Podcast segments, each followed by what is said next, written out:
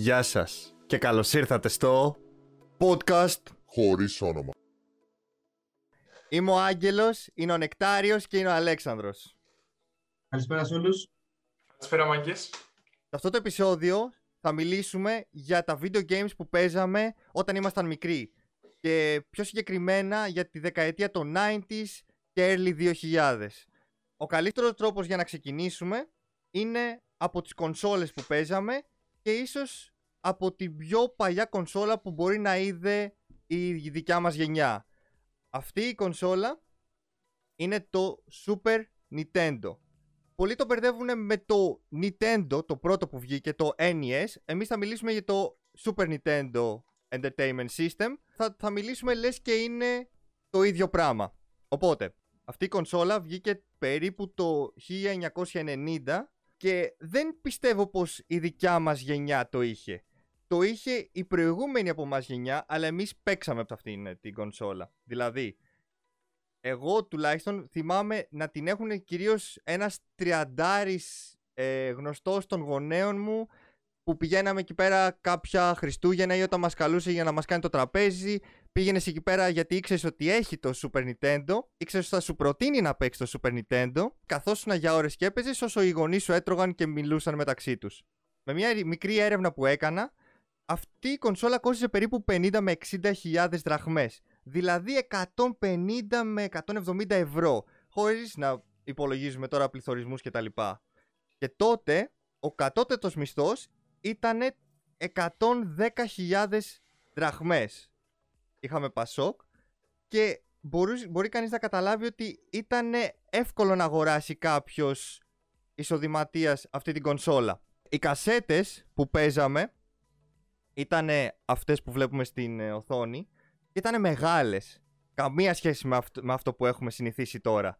Ήταν κάτι τεράστιες κασέτες που τις κρατούσες και με τα δύο χέρια, τις φύσαγες από τη μία άκρη στην άλλη τις έβαζες μέσα στην κονσόλα για να παίξουν και έκανες την, την προσευχή σου για να παίξουν όντως.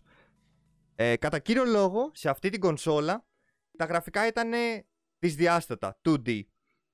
Είχαν όμως ξεκινήσει κάποια παιχνίδια να φέρουν και το 3D. Ήταν σαν μια ψευδέστηση 3D ας το πούμε. Αυτή η κονσόλα, για να κλείσω, έκανε 50 εκατομμύρια περίπου πωλήσεις και θα πω ότι άμα δεν την ξέρετε αυτή την κονσόλα, μάλλον θα ξέρετε τις υποκατάστατές του που ήταν το Atari και η Sega. Και πάμε να δούμε και τις δικές σας τώρα εμπειρίες.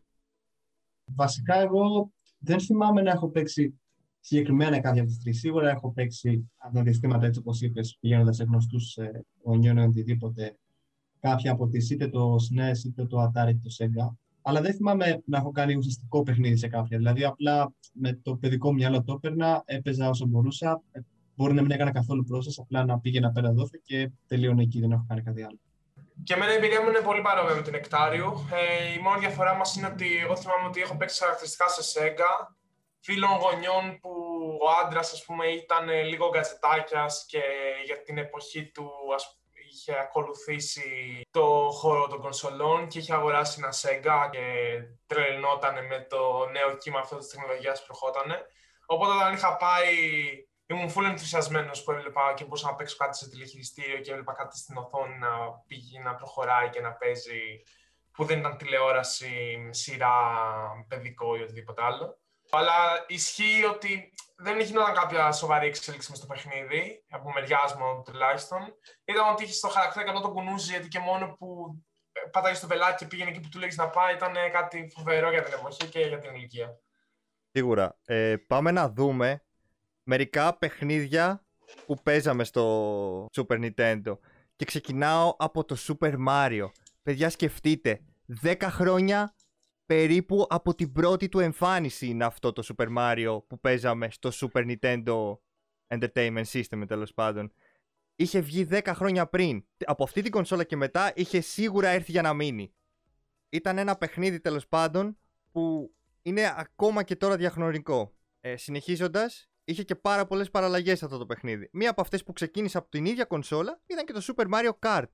Φεύγοντας λοιπόν τώρα από το Super Mario, είχαμε μια άλλη πολύ ωραία εμφάνιση, το Legend of Zelda.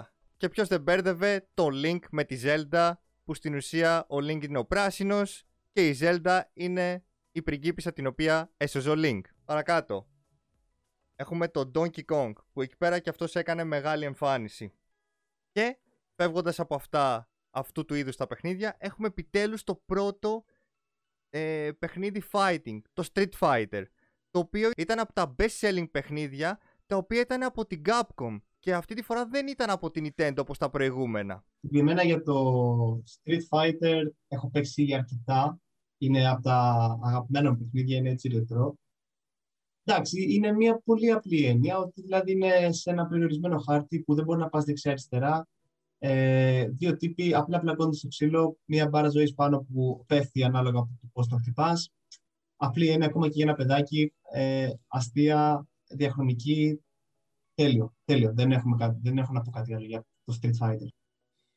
Φεύγουμε από το Street Fighter και ένα τελευταίο που συμπεριέλαβα ήταν το Star Fox. Δεν παίξαμε πάρα πολύ Star Fox, αλλά σίγουρα το έχουμε δει ακόμα και σήμερα να υπάρχει σε memes. Και ήταν ένα παιχνίδι που εξελίχθηκε αργότερα. Αυτά ήταν όλα, όλη η κατηγορία του Super Nintendo και θέλω να προχωρήσουμε στο, σε επόμενη κονσόλα. Η Nintendo αφού πήγε πολύ καλά το NES και το Super Nintendo Entertainment System έβγαλε το Nintendo 64 το οποίο ήταν μια πολύ καλή παραλλαγή του NES και ήταν από τις πρώτες παιχνιδομηχανές που είδα όντως φίλους μου να έχουν και έπαιζα σε αυτούς. Σε αυτή την κονσόλα έγινε η μεταστροφή από 2D σε 3D. Πλέον όλα αυτά τα προηγούμενα παιχνίδια που βλέπαμε ξεκίνησαν να έρχονται σε 3D και αυτό ήταν απίστευτο. Βγήκε το 1996 για να ανταγωνιστεί το PlayStation 1 που θα συζητήσουμε λίγο αργότερα. Τα παιχνίδια που παίζαμε σε αυτή την κονσόλα ήταν εξελίξεις αρχικά των προηγούμενων παιχνιδιών. Είχαμε δηλαδή το Super Mario 64, το οποίο πήραμε έναν ωραίο τίτλο σαν Nintendo και τον, του ρίξαμε ένα 64 από δίπλα, αλλά με τη διαφορά ότι το κάναμε 3D. Αυτό το παιχνίδι παίζει να έχει στιγματίσει την παιδική μου ηλικία. Το βλέπω ακόμα και τώρα να το παίζουν, προφανώς speedrunners. Είναι τόσο διαχρονικό και όποιος δεν τον θυμάται ήταν το παιχνίδι το οποίο ξεκινούσες ως Μάριο μπροστά από το παλάτι, έμπαινες μέσα για να σώσεις την πριγκίπισσα, άνοιγες πόρτες, τις ξεκλείδωνες με αστεράκια και για να μπεις στην πίστα έπεφτες μέσα σε ένα κάδρο το οποίο ήταν υγρό και ξεκινούσε το loading για την πίστα. Ε, θυμάμαι πάρα πολύ χαρακτηριστικά μια συγκεκριμένη πίστα η οποία ήταν το πιγκουινάκι που έπρεπε από την αρχή να το πάρεις και να το φτάσεις μετά από μήνες στην μητέρα του. Ήταν τρομερά δύσκολη όλη αυτή η εργασία που έπρεπε να κάνεις. Και βλέπω τώρα speedrunners που το κάνουν μέσα σε 15 δευτερόλεπτα και, και ξενερώνω. Συνεχίζοντας αυτή την πορεία, η Nintendo είπε ότι «ΟΚ, θα βγάλω και το Mario Kart 64». Το οποίο πάλι 3D έκανε θράψη. Ε, συνεχίζοντας πάλι αυτή την ωραία πορεία, έχουμε και το Star Fox 64. Πάλι στην ίδια μόδα να βάζουμε το 64 από δίπλα. Στην κατηγορία όμως νέες εμφανίσεις παιχνιδιών για την συγκεκριμένη κονσόλα έχω βάλει το Super Smash Bros. Που ήταν ένα παιχνίδι το οποίο είπαμε θα μαζέψουμε όλους τους γνωστούς και διάσημους χαρακτήρες που είχαν επιτυχία από τα προηγούμενα παιχνίδια της Nintendo και θα τα βάλουμε όλα μέσα σε ένα παιχνίδι για να παίξουν ξύλο. Προσωπικά αυτό το παιχνίδι δεν με τρέλανε ποτέ, ποτέ δεν το αγάπησα. Παρ' όλα αυτά δεν θα έλεγα σε κάποιον ε, να μην το παίξει. Πιστεύω ότι μπορεί να προσφέρει ευχαρίστηση σε κάποιον άλλον, όχι σε μένα.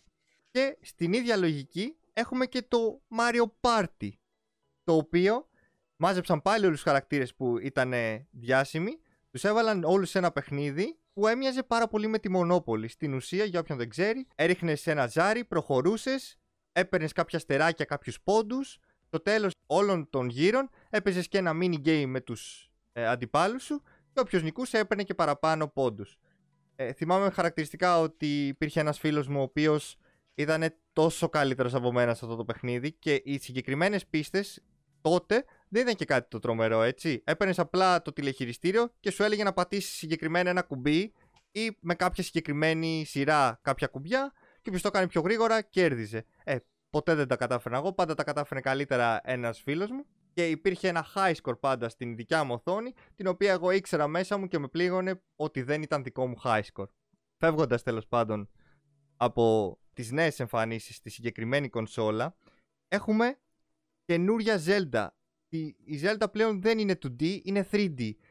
Και έκανε μεγάλο πάταγο το Ocarina of Time. Νομίζω ότι από εκεί και μετά ξεκίνησαν όλοι να παίζουν Zelda. Όποιον και να ήξερα, μου έλεγε ότι παίζει Ocarina of Time. Ήταν ωραίο παιχνίδι, ποτέ και αυτό δεν με τράβηξε πάρα πολύ.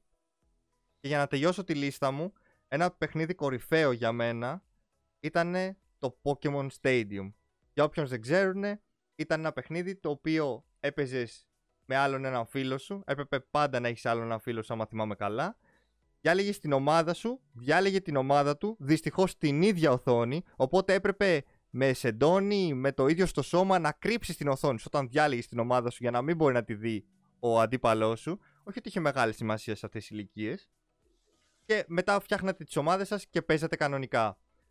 Γενικά, εγώ έχω μια πολύ μεγάλη λατρεία για τα Pokémon και ειδικά για αυτό το παιχνίδι γιατί έχει μια ιστορία από πίσω μεγάλη. Ε, ακόμα και στη συνέχεια που κυκλοφόρησαν οι κασέτες Pokémon γνωστές όπως η Blue, η Red, η Yellow και ίσως και στην εποχή της ε, Gold και της Silver ε, το Pokemon Stadium ήταν ακόμα relevant, ήταν ακόμα κάτι που το οποίο χρησιμοποιούταν, ακόμα και αν παίζονταν σε μια κονσόλα η οποία κάποια χρόνια αργότερα θεωρούνταν πλέον ξεπερασμένη διότι όταν υπήρχε αυτό το, η μικρή σκηνή, τη competitive, ανταγωνιστική σκηνή, κυρίως στο εξωτερικό, έως αποκλειστικά, ε, χρησιμοποίησαν το Pokemon Stadium για να παίξουν. Οπότε μαζεύονταν σε κάποιους χώρους και παίζανε LAN.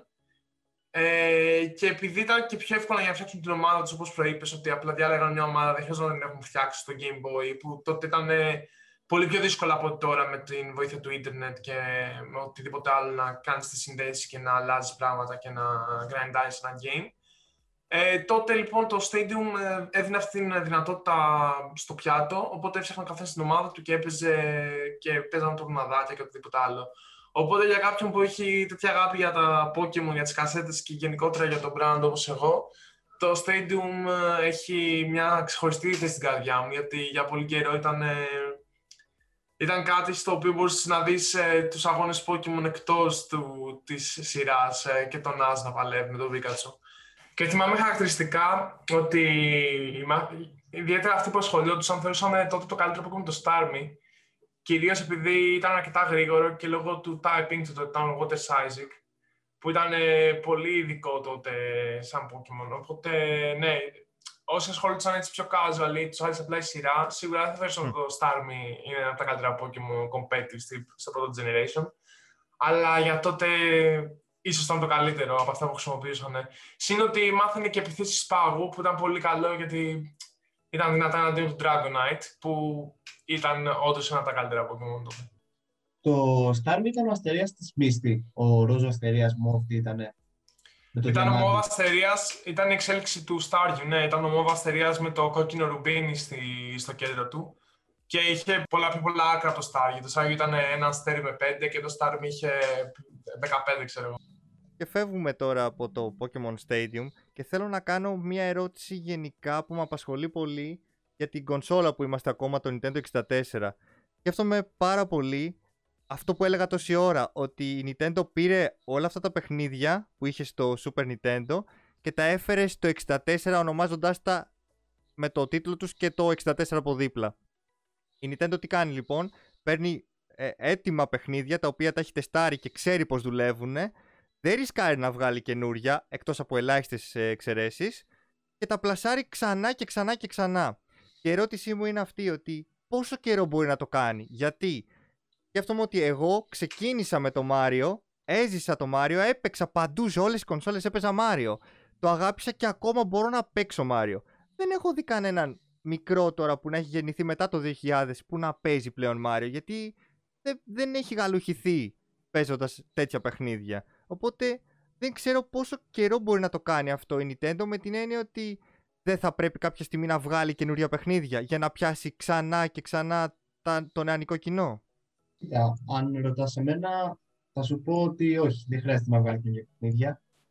Η στρατηγική που θεωρώ που έχει η Nintendo είναι μια απλή, ότι θα βγάλω παιχνίδια ωραία, απλά, θα τα πάρει ακόμα και ένα παιδί πέντε και να παίξει και να παίξει ωραία και να περάσει καλά, αλλά όχι εκτό από το πεντάχρονο, να παίξει καλά και ο 40χρονο, ο 50χρονο, ο οποίο έχει βέβαια και όλες τις εμπειρίες από τα παλιότερα παιχνίδια και θα δεις τις αναβαθμίσεις. και θα δώσει μια τελείως άλλη εμπειρία από το δώσει υπόλοιπη. Ο λόγος που δεν βλέπουμε τα παιδάκια να παίζουν Nintendo είναι γιατί το Switch ή το DS ή οποιαδήποτε κονσόλα έχει Nintendo αυτή τη στιγμή δεν είναι τόσο διαδομένο.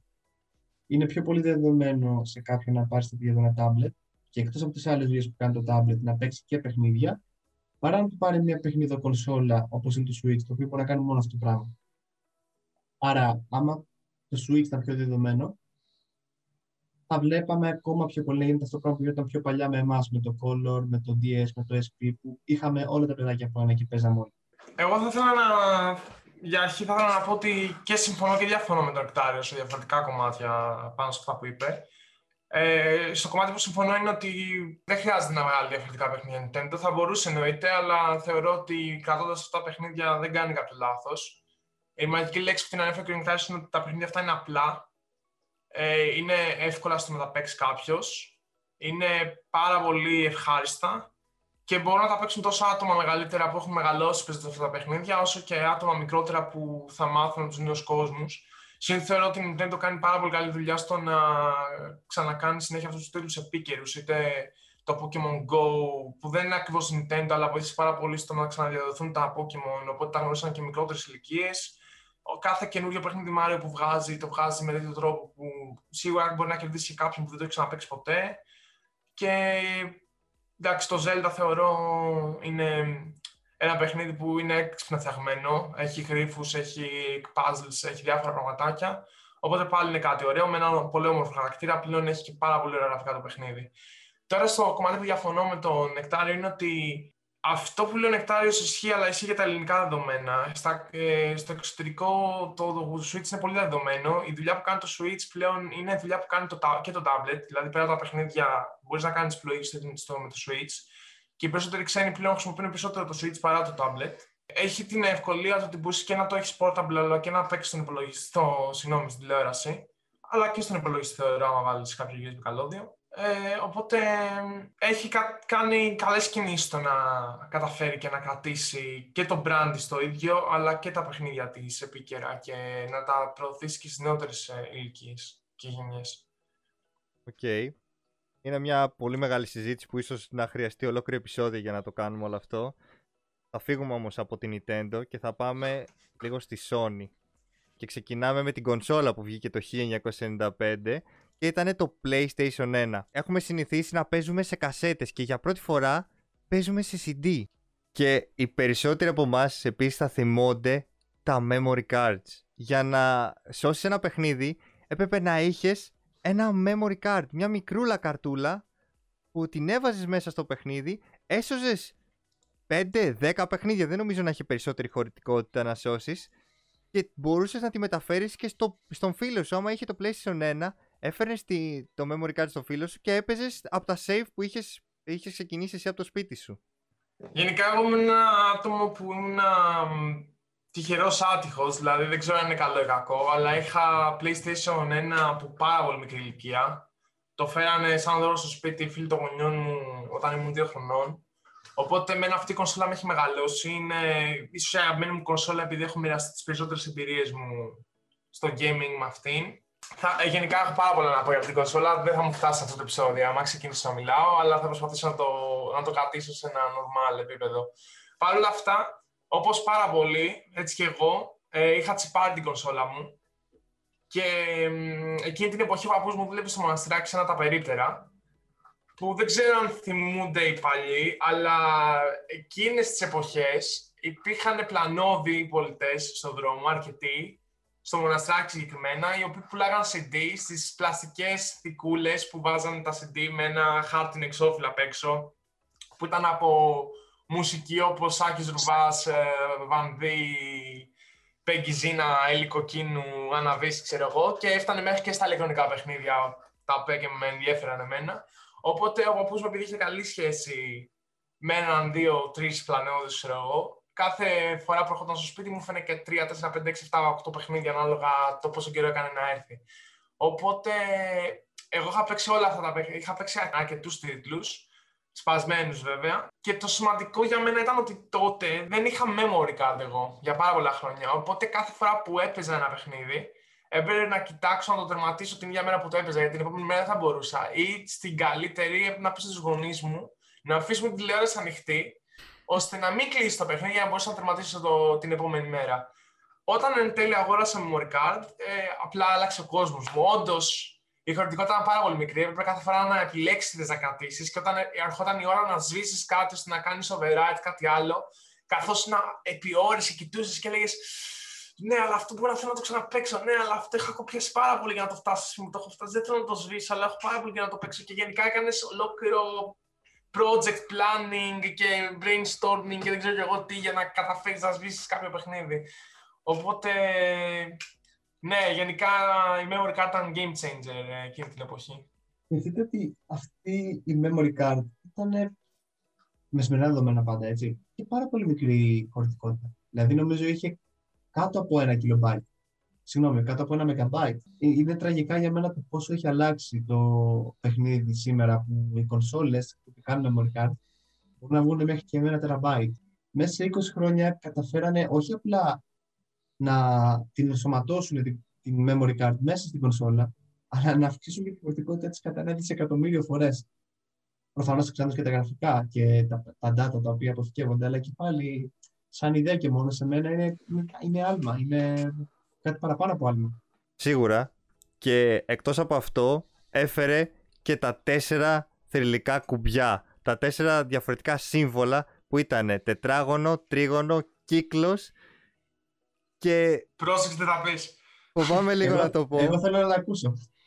Γιατί, όχι εγώ, η ίδια η PlayStation έβγαλε επίσημη ανακοίνωση στο Twitter που λέει πως αυτό το κουμπί δεν είναι X, είναι cross. Το cross, ναι, μεταφράζεται και χ τα ελληνικά, αλλά όταν σου λέει ότι δεν είναι χ, είναι cross, μάλλον εννοείς σταυρός. Δεν το είπα εγώ, το είπε η Sony, παιδιά. Εντάξει, πριν ξεκινήσουν οι θεωρίε συνωμοσίας και δεν ξέρω και εγώ τι, θα ήθελα να πω ότι γενικά η κοινή λογική είναι ότι αυτό το σηματάκι είναι χ και ότι ο σταυρός είναι κάπως έτσι. Οπότε, δεν ξέρω, αυτός που το έφτιαξε μάλλον είχε ένα θέμα με την αντίληψη και δεν ξέρω και εγώ τι. Αλλά ναι, ισχύει ότι το cross σημαίνει και διαγραφή, που μπορεί να είναι το χ σαν μετάφραση στα ελληνικά. Τώρα δεν ξέρω τι έχουν στο μυαλό τους κι αυτοί. Ή αν θέλουν να σπίρουν τη διχόνοια ανάμεσα σε μένα και στην ίδια την εταιρεία τους, αλλά δεν είναι. Εντάξει, θα, θα τα βρούμε κάποια στιγμή στο μέλλον. Θα τα βρούμε. Αλέξ, άστα, άστα αυτά για μένα είναι ξεκάθαρο το πράγμα. Είπαν οι ίδιοι τι είναι. Δεν υπάρχει δικαιολογία. Το cross είναι σταυρός. Ωραία. Τέλος πάντων, okay. Ας, ας το αφήσουμε στους υπόλοιπους να το κρίνουν. Και θέλω να θυμίσω, παιδιά, ότι αυτή η συγκεκριμένη κονσόλα είχε πάρα πολύ μεγάλους χρόνους αναμονής loading. Δηλαδή το έβαζες, πήγαινες στο ψυγείο να πάρεις μια πορτοκαλάδα, μια κοκακόλα και γύρναγες πίσω για να, για να παίξεις. Γιατί περίμενες να δεις το logo, να παίξει, να δεις ότι είσαι εντάξει. Και μετά. Το μενού, το, το μόνο που είχε ήταν τα, τα files από τα memory cards που είπαμε πριν. Δηλαδή, ποια θα σβήσεις και ποια θα αφήσεις εκεί πέρα, ποια θα κάνεις override. Ε, προσωπικά δεν είχα αυτή την κονσόλα και ζήλευα πάρα πολύ. Γιατί το είχαν δύο άτομα αυτή την κονσόλα η ξαδέρφη μου που θέλω να πω ότι της το είχε φέρει ο Άγιος Βασίλης. Και ήμουνα ναι. πολύ καχύποπτος για τον Άγιο Βασίλη. Γιατί να το φέρεις στην ξαδέρφη μου που είναι μερικά χρόνια μικρότερη μου και όχι σε μένα που εγώ παίζω βίντεο παιχνίδια ασταμάτητα. Το φέρες σε αυτήν και όχι σε μένα που εγώ το είχα ζητήσει. Μου είχαν μπει λίγες υποψίες. Σε, σε αυτήν θυμάμαι πολύ καλά παίζαμε Yu-Gi-Oh! Και το μόνο που θυμάμαι από το Yu-Gi-Oh! είναι ότι είχαν, είχαν σκεφτεί αυτοί να βάλουν σαν πρώτο, από τους πρώτους μεγάλους αντιπάλους μέσα στο ίδιο το παιχνίδι έναν που, άμα θυμάμαι καλά, έχανε 1000%. Δεν μπορούσες να νικήσεις αυτό. Οπότε κάθε φορά που έχανα, χάναμε εγώ και η ξαδέρφη μου, ξαναξεκινούσαμε το παιχνίδι με την έννοια ότι χάσαμε τώρα. Πρέπει να το ξαναξεκινήσουμε από την αρχή. Νομίζω δεν περάσαμε ποτέ αυτό το στάδιο γιατί δεν ξέραμε πολύ απλά ότι είμαστε προγραμματισμένοι για να το χάσουμε αυτό.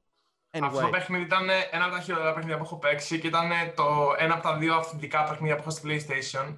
Δεν ξέρω αν το θυμάσαι, Άγγελε, ναι. αλλά σε αυτό το παιχνίδι για να φτιάξεις καλές κάρτε έπρεπε να σηκώσεις τις κάρτε και να κάνεις ενώσεις.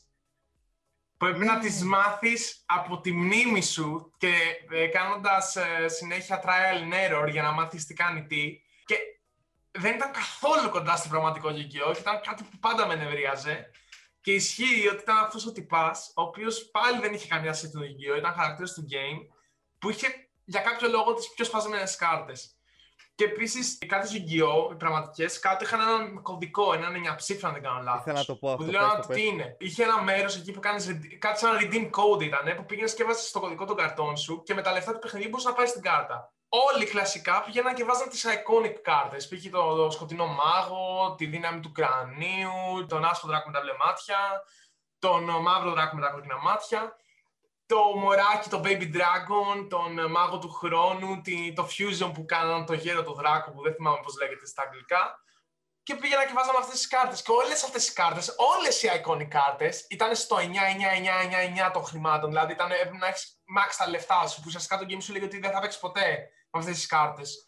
Και κάθε φορά έλεγα δεν γίνεται, δεν γίνεται. Και κάθε φορά έβαζα τον κωδικό για να σιγουρέψω ότι μου λένε ψέματα. Αλλά δεν λέγανε ψέματα. Εκτός από το ότι οι μισές τουλάχιστον, τι μισές, τουλάχιστον το 80% των καρτών που βάζαμε σαν κωδικούς ήταν άκυροι. Γιατί μπορεί να ήταν από επόμενες γενιές και...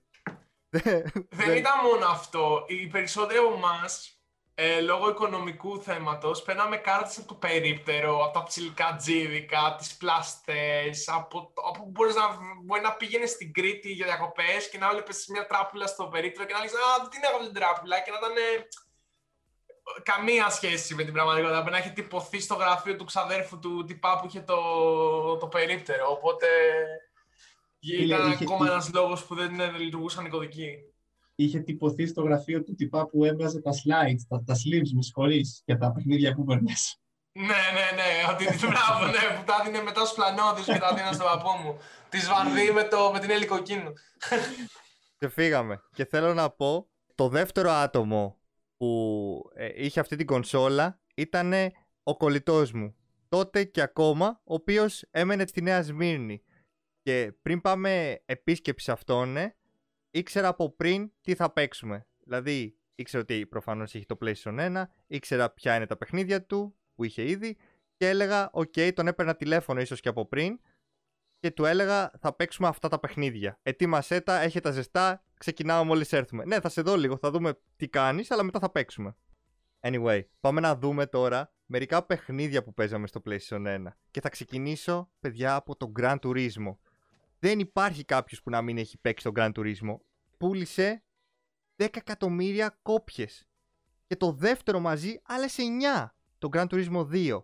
Δεν υπήρχε ανταγωνισμός στη συγκεκριμένη κατηγορία ε, παιχνιδιού. Ήτανε αυτό. Υπήρχαν ε, τότε άλλα παιχνίδια ε, αγωνιστικά, αλλά αυτό ήταν το, το κυρίαρχο. Δεν έλεγες ποιο, θα, ποιο παιχνίδι θα πάρω αγωνιστικό. Θα- με αμάξια θα πάρω Grand Turismo, έλεγες. Τέλος. Δεύτερο παιχνίδι που έχω συμπεριλάβει στη λίστα είναι το Final Fantasy. Δεν έχω παίξει πάρα πολύ, Άλεξ, αλλά ξέρω πως έχεις παίξει και είναι ένα παιχνίδι που πρέπει σίγουρα να αναφέρουμε γιατί δεν υπήρχε φίλος μου που να μην έχει παίξει αυτό το παιχνίδι και να μην σταμάταγε να μιλάει για αυτό το παιχνίδι τότε. Γενικά το Final Fantasy σαν ε, παιχνίδια, γενικότερα σαν παιχνίδια, είναι πάρα πολύ ωραία. Ένα πάρα πολύ ωραίο κόσμο και ένα πάρα πολύ ωραίο story. Και συγκεκριμένα αυτό που είσαι στη φωτογραφία το 7 είναι iconic. Ε, έχει γίνει και προσφάτως remastered και ο κόσμος το ξαναπέζει με την ίδια χαρά και την ίδια όρεξη όπως παλιά. Έχει πο... ίσως κάποιους από τους πιο εικονικούς χαρακτήρες του ίδιου του κόσμου του Final Fantasy ε, όπως ο Cloud, ο πρωταγωνιστής. Και γενικότερα ήταν παιχνίδια που εμένα μου έχουν χαραχτεί πραγματικά στη μνήμη και προσφάτως είδα ότι στο Play Store έχουν αρχίσει και τα βάζουν σιγά σιγά από το ένα μέχρι και αρκε... δεν ξέρω ακριβώς μέχρι ποιον τίτλο έχουν πάει αλλά έχουν, έχουν φτάσει αρκετά βαθιά ε, σε αρκετά πρόσφατα παιχνίδια δηλαδή και εγώ είχα κατεβάσει τα δύο-τρία πρώτα και είχα ξαναπαίξει το store τους και πραγματικά Οκ, τα γραφικά είναι παλιά γραφικά. Δεν θα πάθεις κάτι ε, να πεις πω πω τι παιχνιδάρα είναι αυτή από την άποψη, τι βλέπω, πώς λειτουργεί αυτό, τι κάνει εκείνο, τι κάνει το άλλο. Αλλά σαν retro παιχνίδια και στο, άμα μπεις στην νοοτροπία του ότι τα παιχνίδια αυτά έχουν φτιαχτεί από το 70, το Final Fantasy το ένα έχει φτιαχτεί στη δεκαετία του 70 δηλαδή. Εγώ νιώθω ένα δέος όταν παίζω τέτοια, τέτοια stories και τέτοιες δουλειές. Ε, είναι γενικά απίστευτο. Ο κύριος ε, χαρακτήρας που θυμάμαι είναι ο Cloud, που είναι ο πρωταγωνιστής με τα άσπρα τα μαλλιά, τα τελείως άνιμε. Ε, όχι άσπρα, συγγνώμη, ξανθά, τελείως άνιμε το ωραίο το σπαθί. Και θυμάμαι, δεν είμαι σίγουρος το όνομα, νομίζω Σέφυροθ, αλλά δεν είμαι 100% σίγουρος. Μπορεί να κάνω και λάθος, διορθώστε με καλά στα σχόλια. Που ήταν ο Βίλεν, που ήταν αυτός που προσπαθούσε να αναγεννηθεί και είχε ένα τεράστιο σπαθί με το συμπάθειο. Δηλαδή, όταν το έβλεπα αυτό στην αρχή, έλεγες και οποιοδήποτε ήταν πιτσυρικά και έβλεπε αυτό το χαρακτήρα να βγαίνει από τις φλόγες, εγώ, έλεγες πω, πω, εντάξει, αυτό σίγουρα είναι πολύ δυνατός. Γιατί εντάξει, προφανώς το μέγεθος πάντα μετράει, μάλιστα και να σας πούμε. Ωραία. Τρίτο στη λίστα μου είναι το Taken. Άλλο ένα παιχνίδι που δεν μπορεί να μην το ξέρεις. Δεν μπορεί να μην έχεις παίξει Taken, ειδικά στο PlayStation. Που εντάξει, όλοι ξέρουμε, Άλεξ, ότι πραγματικά έπαιρνες το τηλεχειριστήριο και πάταγες στην τύχη. Μπορεί να έκλεινες και τα μάτια σου και απλά πάταγες στην τύχη κουμπιά γιατί δεν ήξερες τι σημαίνει επίθεση, τι σημαίνει block και τι σημαίνει super επίθεση. Ήξερες πώς μοιάζει, ήξερες ίσως, είχες μάθει μετά από ένα, δύο, τρεις, τέσσερις μήνες ε, πώς να κάνεις τη super κίνηση. Δεν ήξερες πότε γίνεται αυτή η super κίνηση. Οπότε με το που έμπαινε στο παιχνίδι, ε, πάταγε σε αυτούς τους συνδυασμούς κουμπιών για να κάνεις τη super κίνηση που προφανώς δεν είχε κάνει charge η μπάρα για να μπορέσεις να την κάνεις. Ναι, ναι, ναι. Εγώ θυμάμαι το πρώτο σοκ. Ε, έπαιζα Taken συνέχεια και προσπαθούσα να παίξω normal, σαν normal άνθρωπος. Και είχε έρθει ένας φίλος μου στο σπίτι, ήμασταν πάρα πολύ μικροί. Και δεν είχε PlayStation, δεν είχε καλή επαφή με τις κονσόλες. Οπότε τον κέρδιζα. Και κάποια στιγμή αποφάσισε να αφήσει κάτω το τηλεχειριστήριο και απλά με την μπαλάμη του να πατάει όλα τα κουμπιά random. Που δεν τον ένοιαζε αν λέγεται κύκλος, αν λέγεται χ, αν λέγεται όμικρο, αν λέγεται σταυρός, αν λέγεται δέλτα τρίγωνο. Δεν τον ένοιαζε τίποτα. Το πάτησε με την μπαλάμη και πάτησε απλά τυχαία. Και έβγαζε κόμπος που εγώ δεν είχα ξαναδεί ποτέ να βγαίνουν. Έχασα όλα τα παιχνίδια και όταν το ρώταγες τι έκανες, σου λέγε πραγματικά δεν έχω ιδέα. Εγώ απλά πατάω έτσι. Και απλά θυμάμαι αργότερα όλη η παρέα μας έπαιζε έτσι και ήταν τελείως random. Και αυτά είναι η ομορφιά του, της τότε εποχής, ότι προσπαθείς να ανακαλύψεις πράγματα και να γίνεις και δημιουργικός όταν τελικά δεν καταφέρνεις να, να κερδίσεις. Συγκεκριμένα για το Taken δεν θα ξεχάσω ποτέ τον Eddie, τον Rastaman Capoeira με τη φαρδιά παντελώνα που άλλαζε χρώματα στις αποχρώσεις του κίτρινου, του κόκκινου και του μπλε, πράσινου, δεν θυμάμαι ακριβώς τι ήταν. Δεν θα το ξεχάσω ποτέ που χόρευε και με τις κλωτιές τους σε στην αέρα. Ε, εγώ το Taken το έχω παίξει πάρα πολύ. Ήταν δηλαδή το πρώτο παιχνίδι που ξεκίνησα με ένα φίλο μου απέναντι γείτονα ακόμα παίζαμε. Και είχε αυτό στο PlayStation 1, έχει και το Taken το 3, το 3, το οποίο το έχει πάρει ο πατέρας του. Για να παίζει ο πατέρας του και απλά το βρήκαμε και παίζαμε. Και το θυμάμαι χαρακτηριστικά ότι εντάξει, αυτό που λέει ο Άλεξ, στην περίπτωση τη δικιά μας ήταν ανάποδο. Δηλαδή, εγώ πήγαινα και τα πάταγα τα κουμπιά έτσι. Αυτός ήξερε τα κόμπος και κάπως είχε γίνει εκείνη, θυμάμαι και μου ήρθε μια μπουνιά, θυμάμαι, και με οριζοντίωνε στον αέρα. Και μετά ανέβω στον αέρα οριζόντια και δεν μπορούσα να μηνθώ. Συνέχεια και με βάλε, με βάλε, με βάλε, με βάλε. Και έχανα. Πάντα αυτό το πράγμα, συνέχεια. Και εντάξει, ήταν κάποιοι χαρακτήρες που είναι iconic, δηλαδή εντάξει, νομίζω ότι υπάρχουν ακόμα. Ένας ήταν αυτός με το σπαθί, ο, που ήταν σαν τον Green Goblin, ο Γιασουμίτσου, κάπως έτσι. Ναι. Ήταν ένας άνθρωπος με, με κεφάλι τίγρης, ένας μποξέρ πάλι. Εσείς τι ήταν, ο Tiger, Leopard, θεωρώ κάτι. Ήταν μια γκόμενα με κάτι τακούνια μου Νίνα. Ναι, ο κλασικά Brian. έτσι. Η ξανθιά με το κοντό μαλλί, μπράβο. Ναι, ναι, ναι, ναι. ναι. Τι ναι, ναι, ναι. Δεν έχεις πετύχει τίποτα. Έχεις χάσει 3 στα 3. Πάμε παρακάτω.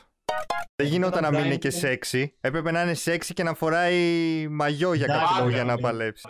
Ήταν ο Πολ που είχε ένα. Ε, ο Πολ είχε το ψηλό το μαλλί που ήταν από ξέρει, ναι. που ήταν ένα. Μπράβο, ναι.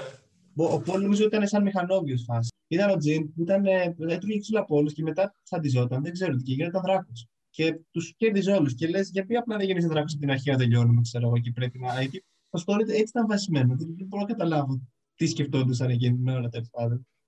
Πολύ ωραίο παιχνίδι. Σίγουρα πούλησε πολύ. Σίγουρα πουλάει ακόμα έχει γίνει πλέον meme, αλλά ενώ meme λόγω του πατήματος κουμπιών.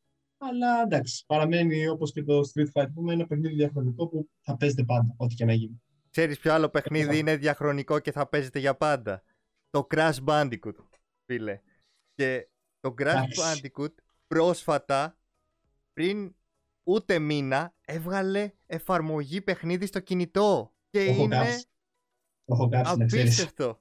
Εντάξει, είναι, είναι, είναι προφανώς φτιαγμένος στην νοοτροπία ότι θα σου πουλήσουμε και μερικούς κρυστάλλους, το σπρώχνουμε λίγο, ξέρεις, σε, με βάση τα καινούργια παιχνίδια έτσι όπως έχουν δομηθεί πλέον, σου πλασάρουμε μια δωρεάν εφαρμογή, αλλά θα σε βάλουμε και λίγο να αγοράσεις κάτι παραπάνω, το οποίο προφανώς δεν το έχεις συνηθίσει το Crash γιατί το έπαιζες στο PlayStation 1, αλλά είναι μια γενικά ωραία εφαρμογούλα, ε, όποιος θέλει να την κατεβάσει θα την πρότεινα. Συνεχίζω λοιπόν με το Crash Bandicoot, που θυμάμαι να παίζουμε το 1 και νομίζω και το 2 ε, Crash Bandicoot, έτσι. Ναι, εγώ κυρίως έχω εμπειρίες από το 2, όπου ήταν οι πίστες που πήγαινες όλο ευθεία, ή ήταν οι πίστες που τις έβλεπες από το πλάι σε 2D και άλλαζε συνέχεια νοοτροπία. Εντάξει, ένα τρομερό παιχνίδι, θεωρώ ήταν από τα αγαπημένα μου. Κυρίως ε, ήταν παιδιά των φίλων των γονιών μου που ήταν μεγαλύτερης σε ηλικία, με περνάγαν 5-10 χρόνια ας πούμε και παίζανε και απολάμβανα να τους βλέπω να παίζουν αυτό το παιχνίδι. Έτσι το έμαθα κιόλας. Ε, Φοβερός, εντάξει, πιστεύω ο χαρακτήρας ο Κράς, η Αλεπού, είναι ακόμα ένας iconic χαρακτήρας. Συγκαταλέγεται σε όλη αυτή την γκάμα χαρακτήρων που έχουμε αναφέρει και πριν. Ε, η κοπέλα του, η μάσκα η οποία σε βοηθούσε με τα φτερά πάνω, τα πολύχρωμα. Ο κακός με το τεράστιο κεφάλι, επίσης, πάρα πολύ αστείος. Ε, φοβερές πίστες, ε, κάποια απίστευτα fun to play πράγματα όπως το jet ski σε κάποιες πίστες. Ε, ανέβαινες πάνω σε αυτό που σε πέταγες στον αέρα και προσπαθείς να ξαναπροσγειωθείς, που ήταν πάρα πολύ δύσκολο γιατί αν δεν προσγειωνόσουν έβγαινες τελείως από την πίστα. Ξεχνάς την Η μπαζούκα. μπαζούκα, ναι, η μπαζούκα, θυμάμαι ότι το εξώφυλλο είναι χαρακτηριστικό, ήταν ο Crash πάνω στη μηχανή και είχε την μπαζούκα από πίσω. Εντάξει, ήταν, ε, ήταν ένα παιχνίδι, πιστεύω, όταν, κυκλο, όταν κυκλοφόρησε το 2, ήταν ίσως το καλύτερο παιχνίδι που έχει κυκλοφορήσει από άποψη τουλάχιστον ε, το να είναι τόσο δύσκολο αλλά και τόσο fun να το παίξεις. Ήταν απίστευτο. Μμ. Φεύγουμε από το Crash και το επόμενο παιχνίδι που έχω βάλει στη λίστα για να συζητήσουμε είναι το Tomb Raider. Όχι, άκυρο, όχι Tomb Raider. Το Lara Croft. Κανείς στην Ελλάδα δεν το έλεγε Tomb Raider, έτσι. Και Νεκτάριε, ε, νομίζω ότι αυτό το παιχνίδι ε, θυμάσαι πολύ καλά ότι είχε σαν εξώφυλλο την Αντζελίνα Τζολί τότε, τε- τετραγωνισμένη, που είχαν πάρει όπως είχαν μεγαλώσει το στήθος της και στην ταινία, το είχαν μεγαλώσει και στο παιχνίδι. Κοίτα, ισχύει αυτό που λες, αλλά το σήμα κατευθέν, το οποίο τα παιδιά δεν το θυμούνται, οι άντρες δεν το θυμούνται, αλλά οι πραγματικά μερακλείδες το θυμούνται, είναι το Lucozade. Είναι το Lucozade πορτοκάλι, που για κάποιο λόγο δεν έχω τον ποτέ γιατί, δεν θέλω να μάθω γιατί, είμαι χαρούμενος να το να μην ξέρω, ήταν το ποτό της Lara Croft. Δεν ήταν το λεμόνι, ήταν το πορτοκάλι. Δηλαδή, τι πίνεις, ε, Lara Croft, τέλος. Δεν χρειάζεται να μάθεις κάτι άλλο. Εκεί, όταν ήσουν γύρω στα 7-8 χρονών, δηλαδή, ήταν η, η αλητία της ηλικίας, ας πούμε, τέλος πάντων. Δεν έχω άποψη για το παιχνίδι του συγκεκριμένο. Έχω παίξει επόμενε γενιέ γι' αυτό. Έχω άποψη για το ποτό, το οποίο δεν μ' αρέσει. Αυτό. Καλώς. Δεν νομίζω ότι κανείς έχει παίξει ε, από τους γνωστούς μου ή εμείς οι τρεις ότι έχουμε παίξει ποτέ το συγκεκριμένο παιχνίδι. Ε, ένα... Μεγάλο λάθος. Εγώ έχω παίξει. Για πες. Ήταν, ήταν ένα ωραίο παιχνίδι, οκ, ήταν η Lara Croft και πέραγε στις πίστες, ε, πάλι είχες κάποια challenges με σκοινιά, σε σπηλιές, σε βουνά να ανέβεις, θυμάμαι κάποιες πίστες με τίγρεις και τα λοιπά. Ήταν αυτό, ήταν ένα παιχνίδι που ουσιαστικά ανήκει στην ίδια κατηγορία με το Crash, απλά λίγο πιο realistic ε, γραφικά, όσο γινόταν εκείνη την εποχή. Και με όπλα επίσης, είχες κάποιους εχθρούς που τους ε, κέντρωσες με όπλα. Ε, ήταν. είχε κάποιο swag θα μπορείς να πεις, γιατί ήσουν η Lara Croft. Και επειδή το πρόσωπο της Lara Croft τότε ήταν η Angelina Jolie, ήταν. ε, είχε μια μαγεία, είχε, είχε κάτι, είχε κάτι το game, είχε κάτι, είχε μια ομορφιά. Δεν μπορώ να πω όχι. Καλώς. Ε, ένα επόμενο παιχνίδι που πιστεύω ότι όντως αυτή τη φορά δεν έχει παίξει κανένας μας είναι το Metal Gear Solid το οποίο δεν το ξέρουν πολύ αυτό το παιχνίδι στην Ελλάδα αλλά εν τέλει όλοι ξέρουν το χαρακτήρα του. Ήταν ο Snake. Παιδιά, ακόμα και να μην ξέρετε τι σημαίνει Snake ε, τον έχετε δει σε meme χο- και δεν το έχετε καταλάβει. Ήταν αυτός που εμφανίζεται τώρα στην οθόνη και Ε, στην ουσία αυτό το παιχνίδι είχε όπλα σαν το Lara Croft και είχε απλές αποστολές όσο 2D, παύλα 3D μπορείτε να φανταστείτε. Ε, φεύγουμε και από αυτό το παιχνίδι και πάω σε ένα παιχνίδι το οποίο ήταν πάρα πολύ τρομακτικό. Παιδιά, το Resident Evil ήταν στην ουσία ένα παιχνίδι το οποίο σκότωνες ζόμπι. Ναι, τα ζόμπι ήταν 2D. Μπορούσε, μπορεί να μην μπορούσες να καταλάβεις ποια είναι τα δόντια, ποια είναι τα μάτια, ποια είναι τα νύχια, αλλά τρόμαζες για κάποιο λόγο. Και αυτό ήταν κάτι απίστευτο που μπορούσε να κάνει κάποιος developer σε, σε τέτοια εποχή. Ε, επόμενο στη λίστα μου είναι το Spyro. Παιδιά, δεν μπορώ να εξηγήσω πόσο κακό παιχνίδι είναι το Spyro. Το συχαίνω για κάποιο λόγο. Ήταν ένας δράκος, μοβ, ο οποίος έριχνε φωτιές και σκότωνε εχθρούς. Δεν υπήρχε κάποιο νόημα σε αυτό το παιχνίδι. Ε, φίλε, Ενώ όλα τα άλλα παιχνίδια είχαν Είσαι- τεράστιο νόημα. είσαι 7 χρονών, δεν θες κάτι άλλο. Θες ένα δράκο, ένα κάστρο, να πετάει φωτιές, να γελάς, χάχα τον έκαψα. Τέλος, δεν, δεν είσαι 25, δεν είσαι 30. Είναι παιχνίδι για παιδάκια, ρε φίλε. Τελικά δεν θες κάτι άλλο. Επίσης, ξέρεις πόσο δύσκολο ήταν εκείνη την εποχή να φαίνεται τόσο. να βγαίνει μια φωτιά από το στόμα κάποιου και να φαίνεται αυτή η διαφορά στο animation. Ήταν. Ναι, ισχύει Πάρα και πολύ καλά ωραίο. γραφικά. Συγκριτικά με τα Είχε- υπόλοιπα, έχει καλά γραφικά. Εννοείται καλά ότι έχει πολύ καλά γραφικά για την Ναι, εποχή ναι, του, ναι, ναι. ναι. Ωραία. Αυτό το παιχνίδι ακόμα δεν μου άλλαξε τη γνώμη, ήταν απέσιο. Αυτό όμως που ήταν απίστευτο ήταν παιδιά το Rayman. Το Rayman ήταν αυτός ο, ο τυπάκος ο οποίος έβγαζε τα χέρια του και τα πόδια του, κυρίως τα πόδια του άμα θυμάμαι καλά, τα πήγαινε μόνα τους σε αποστολές, πάταγαν κουμπιά, α- ε, άνοιγαν την πόρτα και συνέχισε ο υπόλοιπος Rayman για να βρει τα, τα παπούτσια του και να συνεχίσει τις αποστολές. Ήτανε πρωτοποριακό. Ήταν ένα παιχνίδι το οποίο ξεκίνησε να σου λέει πώς μπορείς να κάνεις πιο διασκεδαστικούς τα, τους γρίφους, τα puzzle παιχνίδια. Ναι, γενικά το Rayman ε, έφερε κάτι καινούριο στα gaming. Ε, έφερε μια καινούργια νοοτροπία γρίφων και puzzles για να λύσει το, στα παιχνίδια. Ε, ήθελες... Έπρεπε να αλλάξει λίγο την νοοτροπία όσο αυτή που σου είχαν χτίσει τα προ- οι προηγούμενοι τίτλοι και να, να έχεις μια σκέψη out of the box που ήταν πολύ καινούρια. Γιατί μην ξεχνάμε ότι τότε είχε αρχίσει να δημιουργείται όλο αυτό το κομμάτι του gaming και του τι θα φτιάξω και ποια είναι πατημένη και τα πράγματα αλλάζαν πάρα πολύ γρήγορα. Και δεν ήμασταν και τόσο εξοικειωμένοι με αυτόν τον κόσμο όπως είμαστε τώρα ή όπως τα μικρότερα παιδιά πλέον μαθαίνουν να ζουν με αυτό. Ε, έχοντας tablet, έχοντας κονσόλες, έχοντας υπολογιστή στο σπίτι που περισσότεροι από εμάς δεν είχαμε. Και γενικότερα ε, ήταν ένα παιχνίδι που είχε κάποιους χαρακτήρες που, που μείνανε και έχουν υπάρξει και σε άλλα παιχνίδια σαν συνεργασίες. Ωραία. Ε, ένα ακόμα παιχνίδι που έχω βάλει στη λίστα φεύγει εντελώς από αυτή την κατηγορία και πάει στο, στα αθλητικά πάλι, στα skate. Ήταν το Tony Hawk's, το Pro Skater. Ένα, δύο, τρία. Δεν, δεν έπαιξα ποτέ αυτό το παιχνίδι.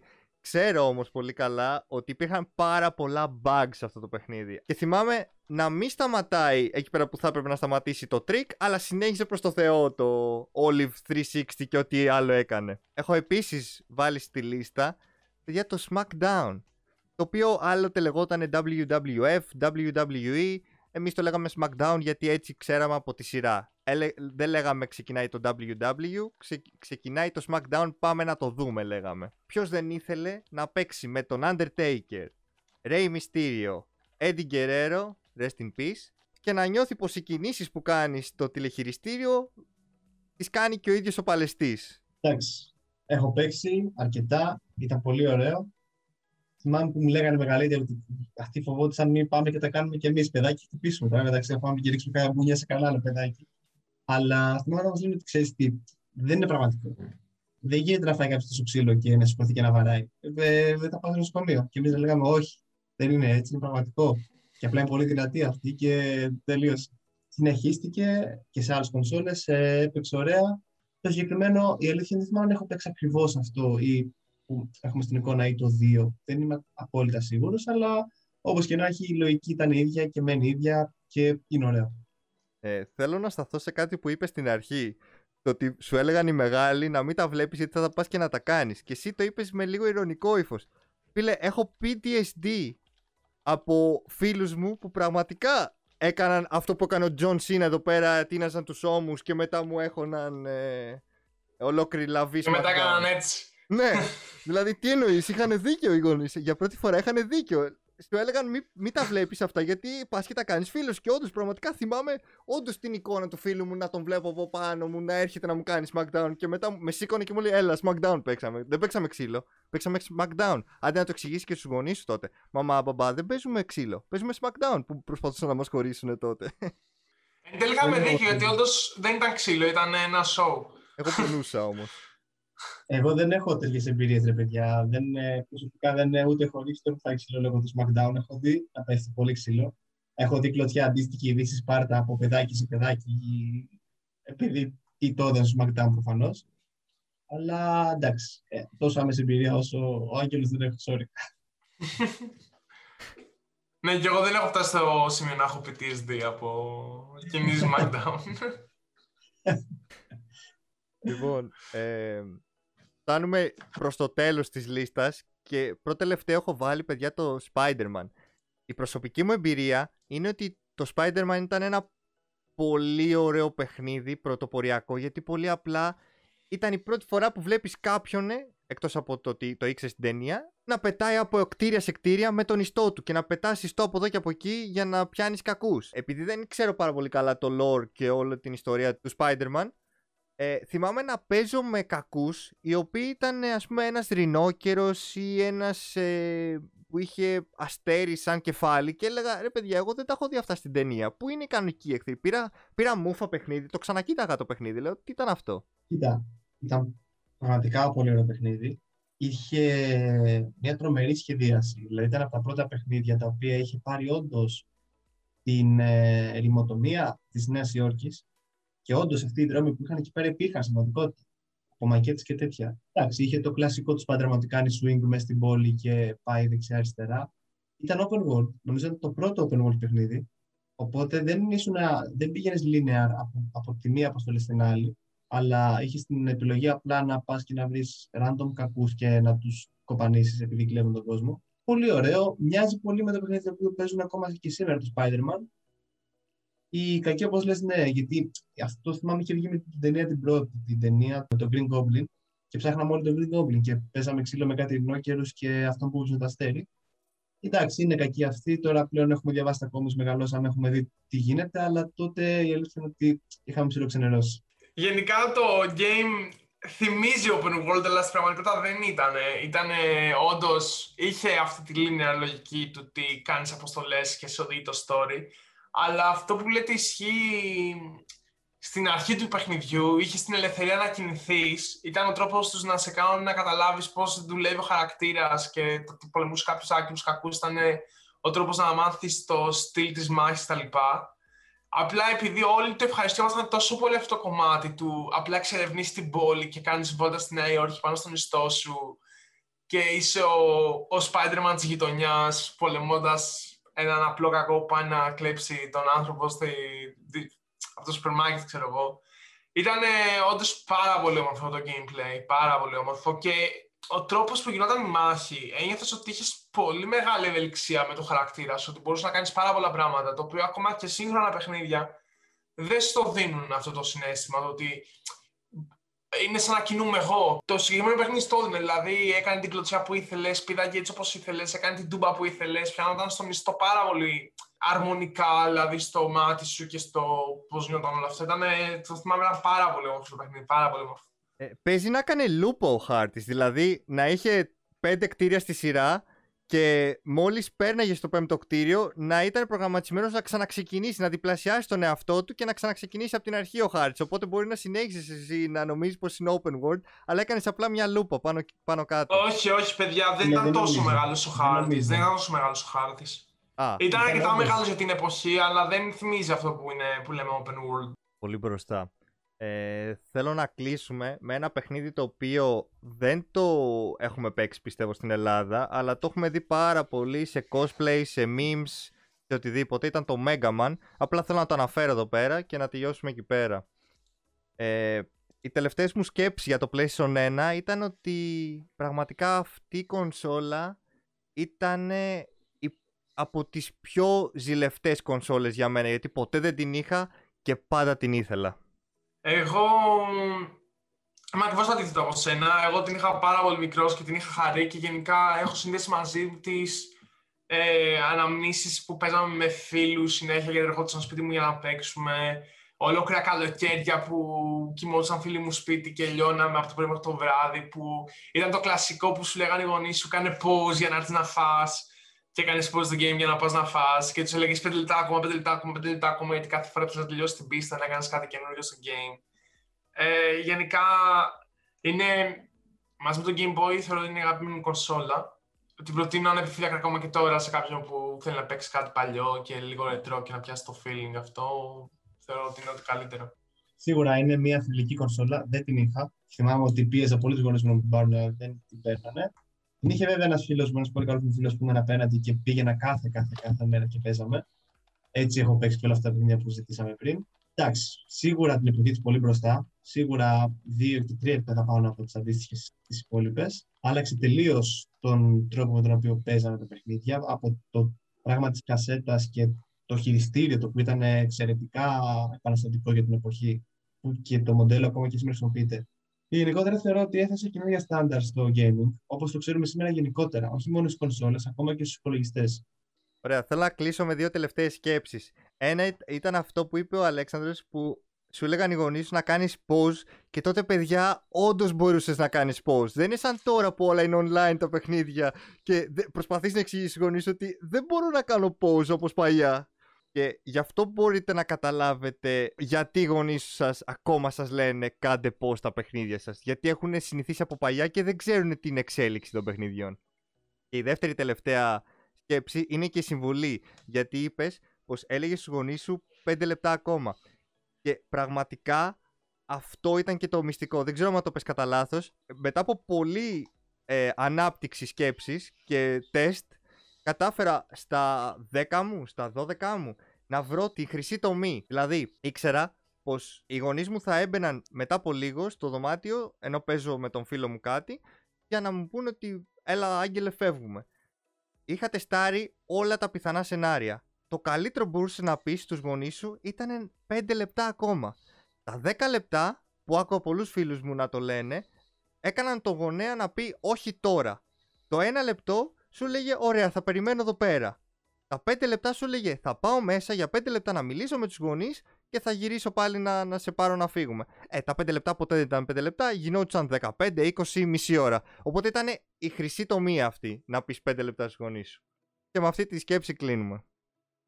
Ομολογώ πως αυτό το βίντεο ήταν αρκετά μεγάλο αν και έχουμε πάρα πολλές κονσόλες να καλύψουμε και σε επόμενα parts. Αλλά άμα μείνετε μέχρι το τέλος και σας άρεσε αυτό το βίντεο βεβαιωθείτε να αφήσετε ένα like γιατί βοηθάει πάρα πολύ το YouTube να το δείξει σε περισσότερο κόσμο. Πείτε μας στα σχόλια ποια από αυτά τα παιχνίδια έχετε παίξει προσωπικά ή ποια ξεχάσαμε να αναφέρουμε στις συγκεκριμένες κονσόλες. Κάντε subscribe και πατήστε το καμπανάκι ώστε να μην χάσετε τα επόμενα βίντεο. Και τέλος ακολουθήστε μας στα social media αν θέλετε να ενημερώνεστε και να προτείνετε επόμενα θέματα. Οποιαδήποτε άλλη πληροφορία βρίσκεται κάτω στην περιγραφή και εμείς θα το πούμε στο επόμενο βίντεο.